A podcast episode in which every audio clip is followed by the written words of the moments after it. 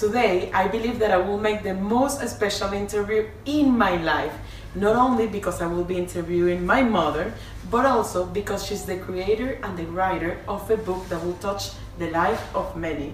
I'm so proud, happy, and thankful for letting me do this interview. And thank you so much for being my daughter. Thank Thanks you for being here. and for interviewing me. Thanks so Thank much. you. So let's start with what can people expect from this book? Okay, this book is about a lot of things, mainly the law of attraction, for example, about awakening, the ascension that's going on right now, how our thoughts create our every reality, how we have to, above all, love ourselves. And it's about a lot of themes, what the universal questions that we have and our inner world as well. And what is it important about the power of thought? It's so important. It's so relevant because it creates your reality. If you think negatively, things are going to go around negatively. So whatever you think, you create. Yeah, exactly. That's what it is. So if you think positively, in joy and in trust, things are going to be shifting around you. Can you give us an example of how law of attraction work? Yeah, for example, I mean, a lot of people are looking for love. For, that's an example. And first of all, of course, you have to love yourself to get a great love.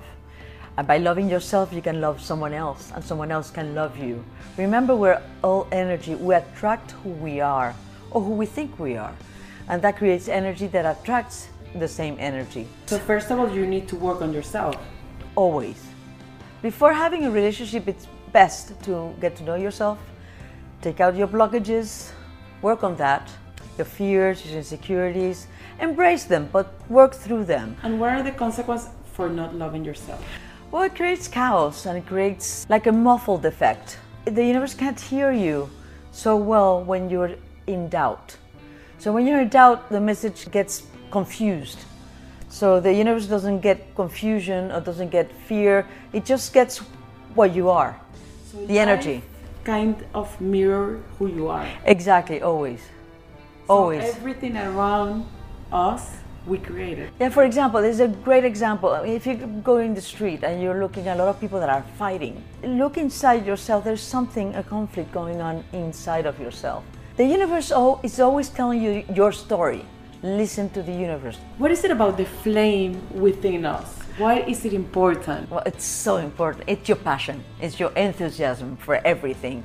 It can be anything from writing my book, for this interview, anything that you do with passion and enthusiasm and joy, it's gonna make your life so much easier. And the universe is gonna answer back to your passion. So anything with passion works so much better than So anything. passion and love move everything. Yes, it does. And is it bad to control a situation? Yes, it is. You have to let go. You have to learn to release, to trust the universe. By controlling, you create resistance. Also, by expectations, by the way. You can hope for something and believe it is, but expectations create also a resistance. So, you have to be very careful when you're asking for something. So we need to let go of expectations. Yes, you, you have the hope, of course, but expectations are limiting to the universe because the universe maybe wants something much better for you. So you have to let the universe work for you, maybe something much better than you initially thought of. Trust and flow are two words that you mentioned in this book. Why? You have to release, surrender, if you will, to the universe. Again, I said to creator, the source, whatever you vibrate to, the name that you use in your religion or non-religion, it's okay. So you have to release, surrender to that, to and believe that it is always now in the present, now in the present, now in the present. I'm repeating because everything, Everything is now. Everything is now. I mean, the perception of time in here on Earth right now, it's linear because of the sun comes up, the sun goes down, but it's not. Everything is happening now. It's hard to explain, but it is that way. So it's very important to follow the word carpe diem. Yeah, we talked about this a long time ago. My Carpe daughter and I. Yes. It's live your life now. Seize Seize the day, seize the day, seize the moment, seize more than the day, seize the moment. Every millisecond, I'm just saying it so you will understand, it's the moment of now. So you always have to be in the now because everything's now. If you if you rely too much in the past, you're living in the past. That's no longer doesn't does no longer exist.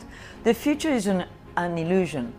It gives you anxiety also to. Uh, it also, it creates resistance. So just believe that everything that you're asking for, it is already. It is.